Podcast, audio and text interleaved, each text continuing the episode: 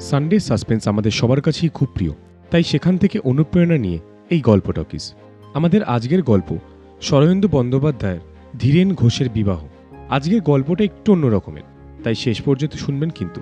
আর হ্যাঁ আমাদের channel like আর subscribe করতে ভুলবেন না কিন্তু। শুরু হচ্ছে ধীরেন ঘোষের বিবাহ। শ্রীযুক্ত ধীরেন ঘোষের বয়স তিপ্পান্ন বছর। তিনি অতি সংগোপনে ট্রেনে চড়ে কাশি যাচ্ছেন। উদ্দেশ্য দ্বিতীয়বার তার পরিগ্রহ করা, অর্থাৎ বিবাহ করা। ধীরেনবাবু অবস্থাপন্ন ব্যবসায়ী, তার প্রথম পক্ষ থেকে কয়েকটি কন্যা আছে, সকলেই বিবাহিতা ও সন্তানবতী।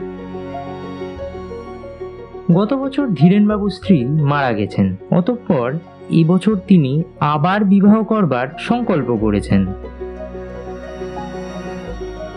বয়স পঞ্চাশোর্ধ হইলেও তার শরীর এখনও বেশ মজবুত আছে। কিন্তু এই সহজ কথাটা কেউ বুঝতে চায় না। তিনি বিবাহের ইচ্ছা প্রকাশ করলেই চারিদিকে একটা মস্ত গন্ডগোল বেঁধে যাবে। মেয়েরা কান্নাকাটি করবে জামাই বাবাজিরা মুখ ভার করবে, পাড়ার ছোড়ারা বাগড়া দেবার চেষ্টা করবে। তাই ধীরেনবাবু গোপনে গোপনে নিজের বিবাহ স্থির করেছেন এবং একটিও বরযাত্রী না নিয়ে চুপি চুপি কাশি যাচ্ছেন। কাশিতে পাত্রী ঠিক হয়েছে। একেবারে বিবাহ করে বউ নিয়ে তিনি বাড়ি ফিরবেন। তখন যে যত পারে চেঁচামেচি করুক, কিছু আসে যায় না।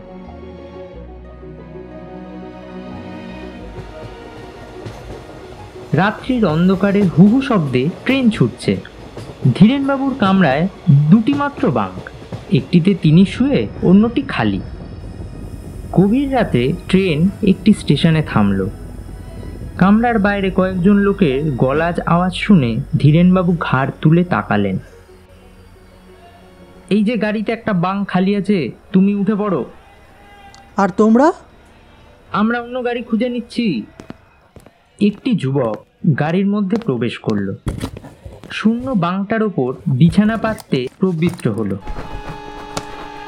ট্রেন ছেড়ে দিল। ধীরেনবাবু মিটিমিটি চোখে চেয়ে দেখতে লাগলেন। ছোকরা নিশ্চয়ই বিয়ে করতে যাচ্ছে। কোচানো ধুতি, সিল্কের পাঞ্জাবি, বয়স আন্দাজ বাইশ তেইশ। চেহারা মন্দ নয়। বিছানা পাতা শেষ হলে যুবক বিছানায় বসে বেশ আয়েস করে একটি সিগারেট ধরালো।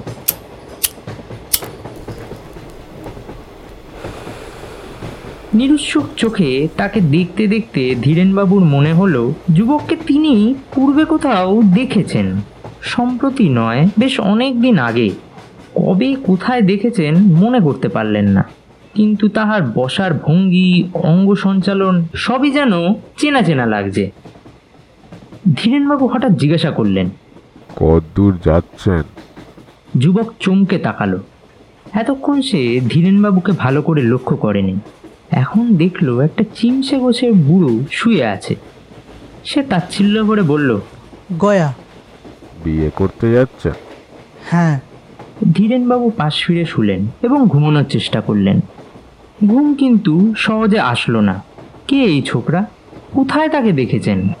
আর একটা অদ্ভুত যোগাযোগ আজ থেকে তিরিশ বছর পূর্বে ধীরেনবাবুও গয়ায় বিবাহ করতে গেছিলেন। এমনই রাত্রে ট্রেনে চেপে। নানা অসংলগ্ন কথা চিন্তা করতে করতে ধীরেনবাবু শেষে তন্দ্রাচ্ছন্ন হয়ে পড়লেন কিন্তু মনের মধ্যে একটা অস্বস্তি খচখচ করতে লাগল।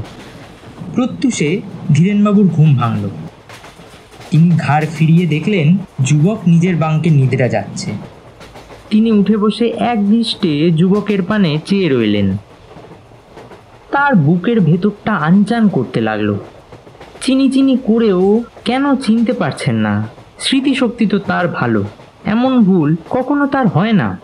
অথচ এই যুবকের সাথে তার একটা অতি ঘনিষ্ঠ সংসর্গ আছে গাঢ় পরিচয় আছে। চলন্ত গাড়ির একটা আচমকা ঝাঁকুনি খেয়ে যুবকের ঘুম ভেঙে গেল। সে ধর্মর করে উঠে বসল।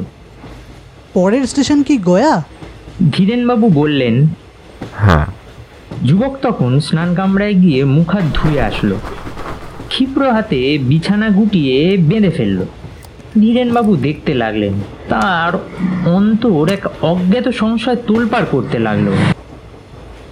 এমন অস্থিরতা ও উদ্বেগ তিনি জীবনে কখনো ভোগ করেননি, অথচ কেন যে এই উদ্বেগ তাও তিনি বুঝতে পারছেন না।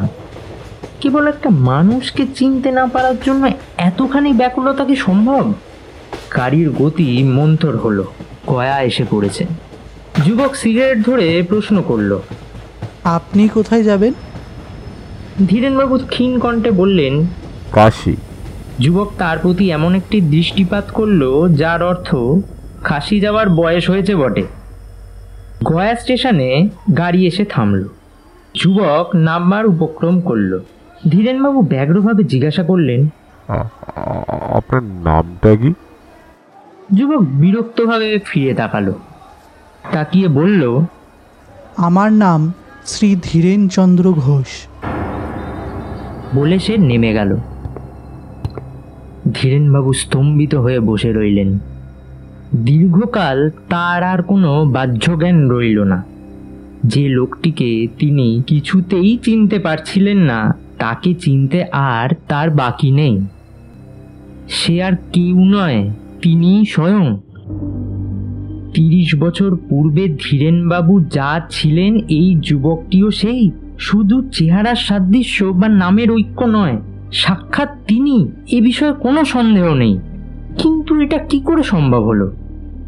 মনে পড়ল, তিরিশ বছর পূর্বে তিনি যখন বিবাহ করতে যাচ্ছিলেন, তখন গাড়ির কামরা একটি বৃদ্ধ ছিল। বৃদ্ধ তাহাকে জিজ্ঞাসাও করিয়েছিল, কদ্দূর যাওয়া হচ্ছে? উত্তরে তিনি বলেছিলেন, গয়া। তারপর আর যা যা ঘটল, সমস্তই ঘটেছিল। বৃদ্ধ শেষ মুহূর্তে তার নাম জিজ্ঞাসা করেছিল এবং নাম শুনে বৃদ্ধের মুখে স্তম্ভিত বিস্ময়ের ভাব ফুটে উঠেছিল।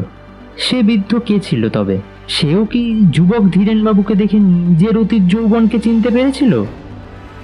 এ এক অতি প্রাকৃতিক ব্যাপার, বিশ্বাসের যোগ্য নয়। একটা মানুষের দুটো বিভিন্ন বয়স যুগপৎ বর্তমান থাকে কি করে? কিন্তু ধীরেনবাবু সর্বান্তকরণে জানেন, এটাই সত্য। কি করে সম্ভব হলো তা অবশ্য তিনি জানেন না। কিন্তু সম্ভব হয়েছে। এটাই কি যথেষ্ট নয়?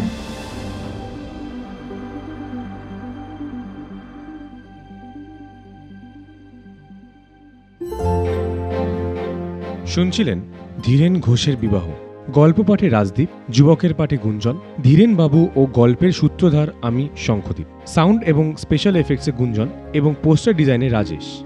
আমাদের গল্প ভালো লেগে থাকলে লাইক আর সাবস্ক্রাইব করতে ভুলবেন না। আর আপনার মতো গল্প প্রেমীদের কাছে যাতে আমাদের গল্প পৌঁছাতে পারে, তার জন্য শেয়ারও করবেন। আজকের মতো এইখানেই, আবার ফিরবো নতুন গল্প নিয়ে। ধন্যবাদ।